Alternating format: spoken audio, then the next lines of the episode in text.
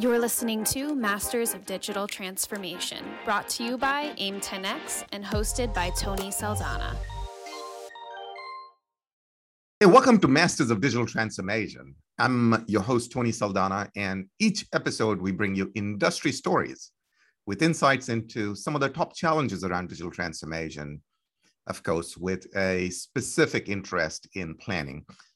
Now, I am very excited today because uh, my guest today is Helen Davis, uh, beauty and personal care head of supply chain at Unilever. But more importantly, Helen has led supply chains all over the world, including the Middle East and India and China and Germany, and of course, the US. She has driven digital transformation in some of the biggest CPG companies in the world.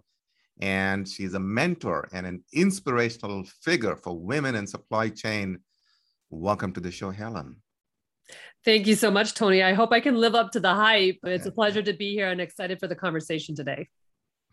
Oh, this is going to be fun. I have been looking forward to this, Helen, because you've had some of the most diverse global experiences that I have seen recently from an incredible start on hourly wages at the uh, Minute Maid company to uh, the Middle East and India and China and so on and so forth, to the US, back here in 2015, and then further on, Estee Lauder, and now, of course, uh, Unilever. But uh, let's start with your first day on the job in Minute Maid. Tell us a little more about that day and then the journey that took you from that hourly wages job to being a global leader on this topic? I think it's a good example of how the job market changes because when I graduated eh, from college in microbiology, the job market was tough. Uh, it was hard to get a, a, role. So to get your foot in the door, you had to start as an hourly worker. Whereas today, I think most college grads start at the supervisor level in the factory so I started actually in quality in, in, the lab inside a factory for, for the Minute Maid company and quickly moved into a brownfield startup factory where I started really getting interested in manufacturing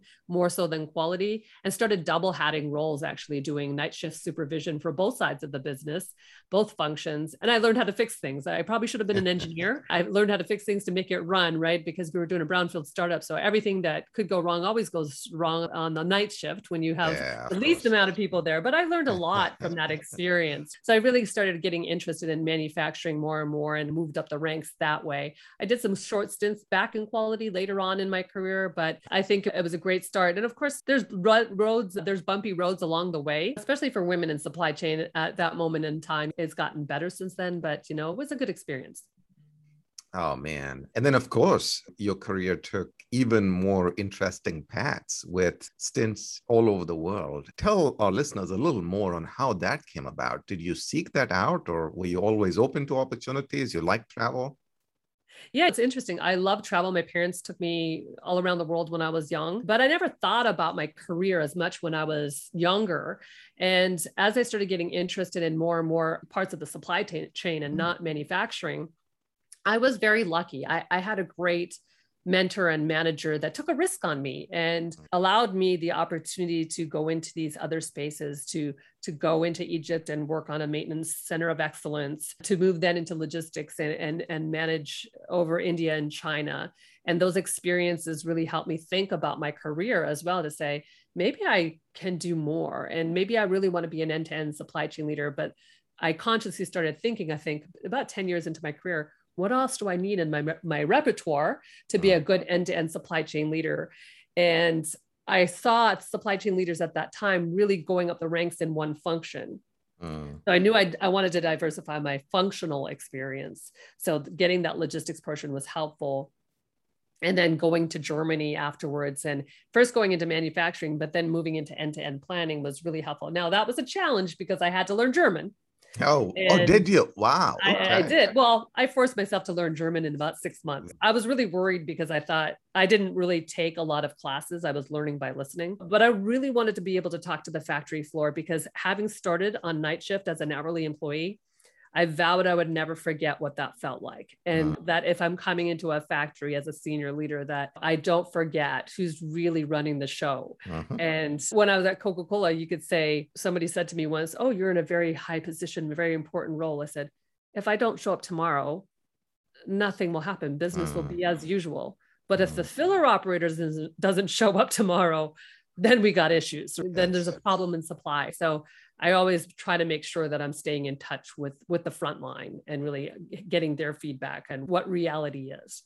Oh, that is so nice. And I'm really glad that you decided to diversify in the supply chain because now it's allowed you to push the envelope in the entire area. When we talked recently, um, you had a really interesting idea. You called it pulling the string through the supply chain using technology, where we can integrate end to end connection points using artificial intelligence and so on and so forth. If you wouldn't mind, describe for me and our listeners the vision of this. Right. I look at uh, supply chain, it's a chain, right? There's a ripple effect. And mm-hmm. if a customer pulls out too much inventory, suddenly you're making all these phone calls and mm-hmm. emails are flying back and forth. And how do we recover? What can I do differently? And I think back in the 90s, everybody was talking about this demand driven supply chain. Whereas today, let's throw my forecast out the window because I know it'll never be right. And exactly. how do I have an agile supply chain that can react? And how do I digest more data? And I think today, when most companies are looking at using artificial intelligence and machine learning and actually pulling that together with more cognitive type of automation, where the system is actually taking action for you based on data, we're looking in our supply chain box and saying, what information can I gather within yeah. my supply chain?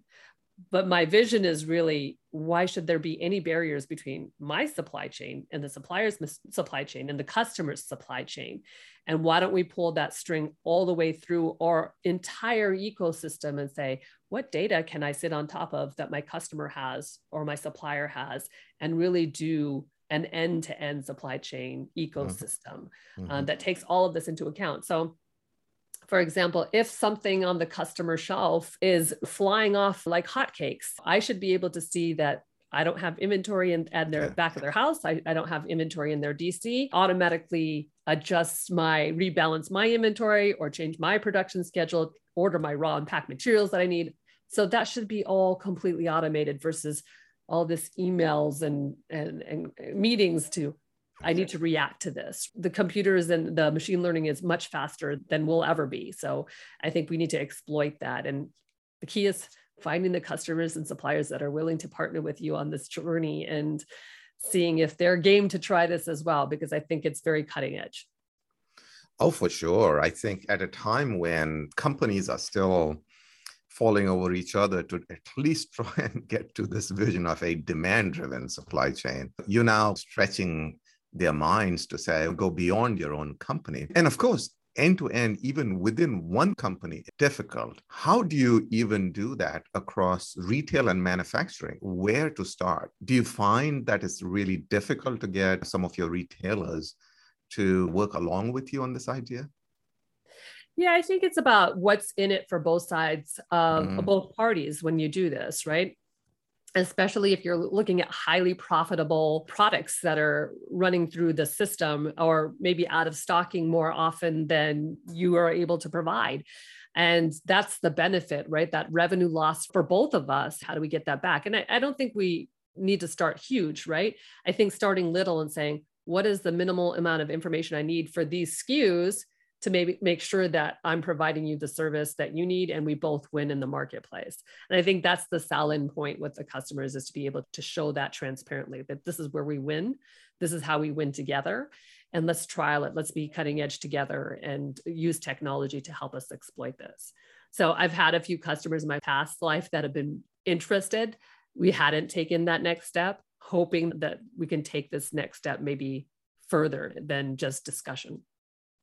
Yeah, no, it's absolutely brilliant. There is not a doubt in my mind that this is where the industry is headed eventually. A few decades ago, there were pieces written in the Harvard uh, Business Review about the virtual corporation because eventually, uh, going from your customer to yourself to your supplier, as far as the consumer is concerned, that's one virtual corporation and, and legal entities are just structures to help you manage the financials and other stakeholders. So what you are doing is you're challenging the industry to say, how do we use technology that's available now that was not previously available to bring this to life? So it's very, very exciting. And it's also good, Helen, to see that you're clear eyed about the challenges. Of course, this is not going to happen uh, overnight. Like most other really disruptive leaders, you're aware of what the tension points are, but you're also very clear about how you might overcome them. So I suspect there's a lot of tension points, even among customers and yourself, sharing of competitor data, for example, or getting into real time information within the uh, uh, company as, as opposed to MRP2 type of batch data, or even the readiness within your own company in terms of data and systems and stuff like that. Talk to us, if you would, about some of these tension points and how you plan to overcome some of those challenges.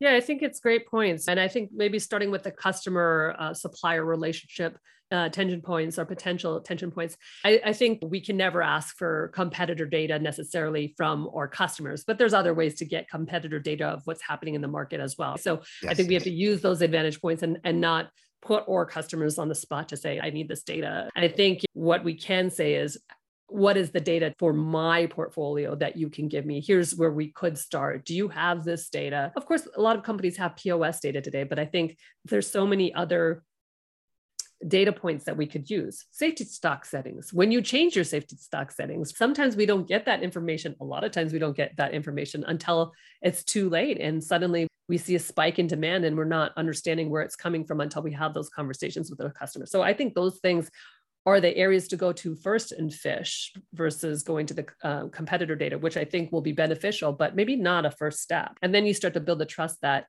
maybe this could work, right? maybe uh, this is beneficial. And then you can go to the next step and say, okay, now what, what else do I need in your landscape? You know, what promos are going on at the same time? Where there are price reductions in other areas of your shelf that maybe impact? Because you can also say, I can reduce your inventory impact as well. We, we know you're not going to buy my product when a competitor's product is uh, discounted, for example, during that moment in time. So I think that's helpful too. But I think, like I said, second step, I think internally there's a big culture change that happens, uh-huh. right? When I've done things internally in the past, not with the customer, there's always that fear that what if I help implement this, I lose my job. Yeah. In, in my past life, I haven't done that. I've refocused planners for example, into innovation because innovations are exploding. There's personalization, consumer specific innovations that are going on. So it, our portfolio is proliferating quickly. And to be able to refocus your staff on innovations where technology won't really help you today to get the understanding of pushing these through on a manufacturing line. Mm-hmm. So I think that piece we need to be they, that needs to be clear on the change management. That's not going to happen. And secondly, there has to be a bit of excitement and, and more bottoms up approach on implementing because you need the executive sponsorship, mm-hmm. but but you need to be executing from the bottom up and really listening to the employees of saying what's working what's not working as we go through this i used to have weekly meetings with my team just to make sure that i was hearing from them what what the, what was happening real time with cognitive automation and things like that the tendency is always to blame the system first, right? I was a bit cruel. I locked the planners out of the system so that they couldn't touch it. They could only know, you know, have alert systems that something may be happening. And it turned out that the system was 99% of the time, but we had to wait to see what happened. If it was the 10% drop in demand, is that reality? You know, and, and it turned out to be reality.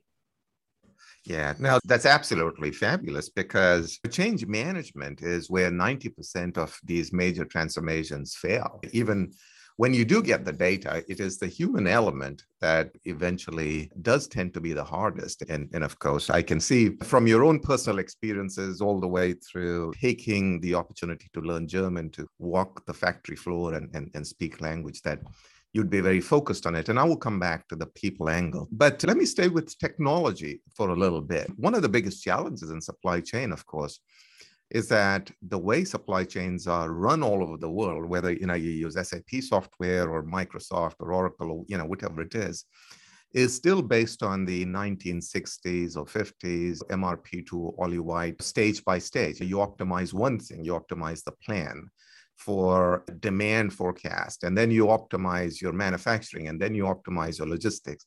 And this is all done in sequence. And then the biggest scalable technology that exists still does that in sequence rather than optimizing using algorithms end to end. How do you approach that?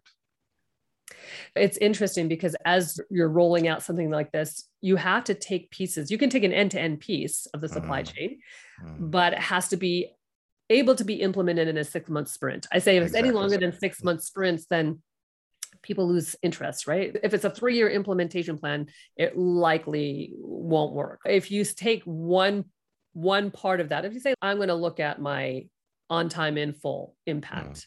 All the way across the supply chain. There's a lot of models that already predict where you're going to get your cuts, where you're going to have stock issues. But what like what if you had the messaging coming through like who is driving that impact through the business? Uh, is it logistics because I don't have my inventory balance or the planning team because they didn't deploy or is it manufacturing because they didn't produce it on time? And I, I, think those type of sprints are easily able to pull the string through the entire supply chain at least within your supply chain maybe not your custom your ecosystem supply chain. To be able to do that in a six month sprint i think is very feasible and gets end-to-end visibility quickly and personal accountability quickly. So what is my impact as a supply planner on the revenue? Because I need to do my my something in the system. Now you see this the millennials coming in and the new generation coming in that switch companies quite often, a lot more often than my mm-hmm. generation X. So how do you make a planner that's coming in on day 1 as good as your planner that's been sitting there for 20 years? And this type of technology helps you do that. Oh, for sure. Absolutely. Now, you've got a lot to be proud of, but I'm going to stay away from the technology and the visioning and the leadership and now pivot a little bit into the organization. It's very clear you're a people person. What fulfills you there? I know you've also played a big leadership role in a kind of paving the path for um, women in supply chain. What are you most proud of all of the work there? Yeah, interesting enough, I used to be an introvert when I was young. Uh, no, really? So I, yeah, I, I, think I turned into an extrovert. Everybody in my company has a purpose, but my purpose is to rise up by lifting others. And I really almost get a bit of a high seeing the people that I've developed or coached going into roles sometimes beyond where I'm at. So it's great to see. And I think, like I said before, I've had managers and leaders that took risks on me and, and put me into roles that maybe I wasn't quite ready for, but knew that I could make it. And so I want to be able to give that back. And especially for women in supply chain, I didn't have the mentorship when I was younger. And I want to try to make sure my weekends are really filled with calls with former employees or others that I just want to help. And it's not all women. It's I, I also focus on minorities in supply chain but not only. So I just, I, I really thrive helping others where maybe I wanted the help when I was younger. I got that later on in my career, but I, I, didn't have it at a young age. And so far, it's for me, it's a, really a motivator to continue in supply chain. And when I retire, I'll probably continue to do that and teach classes and and do all that stuff because it's um, I don't know, brings something out of me and, and brightens my life. I'm, I'm glad that you find that fulfilling. I'm sure people that look upon you as a mentor and, and of course, as a pioneer in this space. Uh, really do need you to continue to do that. But it's very nice to see. You've been a pioneer, as I said, in technology as well. And this being a somewhat technology oriented show, I wanted to see if we could get a story out of you around technology transformation. Yeah, sure. I've done a lot of technologies, but I think probably the one that I'm most proud of doing is really putting autopilot into forecasting. And it was really an interesting approach because, and this is the example that I said that it had to lock the planners out of the systems, but it was a learning experience. We started small with 13 SKUs. Let's see how it runs. And we're like, oh, this results are awful. But the machine learning picked up and you could start to see this improvement happening over time. So we said, okay, we're going to put these 13 SKUs in live. Uh, see how see how they perform and it was working we had created metrics to say if something is going wrong so we said okay after about a month we're, we're good and we were running other SKUs in parallel and we had really segmented the SKUs highly volatile SKUs mm. highly promoted SKUs we didn't touch low volatility low promote SKUs was the first area we went to go fish so as we put the next set of SKUs in, you could see this. Actually, we went live and we dropped off after a month. So everything in S&OP was lost. Like for S&OP discussions, wow. everything was gone. Now, I think the key to success in those kind of situations is how fast do you fix the problem? And how do you react to it from a change man- management perspective? The first thing we did is we got it fixed within 24 hours, found the issue. Now, the planners had to rebuild everything from scratch after that. So I canceled S&OP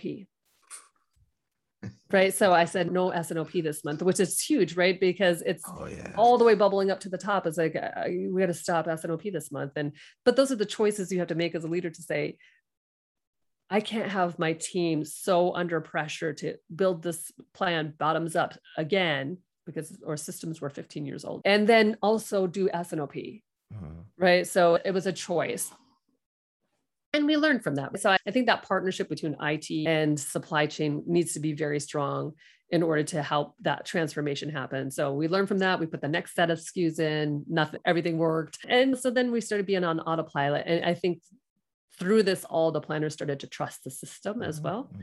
And really get excited about it as well. They did a lot of videos for other countries so people could learn from their experiences. And I think it really highlighted the talent that we had at that level of the organization, which was a really young team that were just so excited about the, the prospects. And, and, we had a lot of great results too reduction of inventory, increased forecast, better service across the board. Our customers also felt the impact, which was great. Helen, so far we've talked about you as the professional. I want to change that a little bit and, and talk about you as a person. So if you wouldn't mind would love to hear from you either an anecdote or or something about yourself that most people may not know.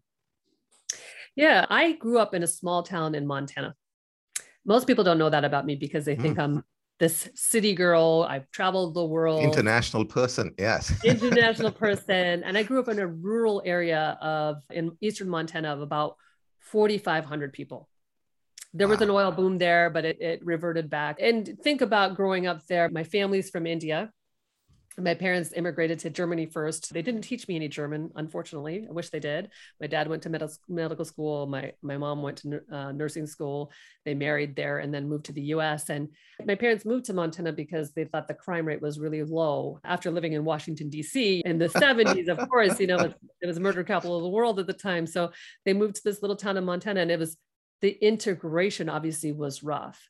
And you have great people there that are so sweet but you, there was also this like newness of foreigners really so yeah. of coming in. And so life uh, could be tough at times.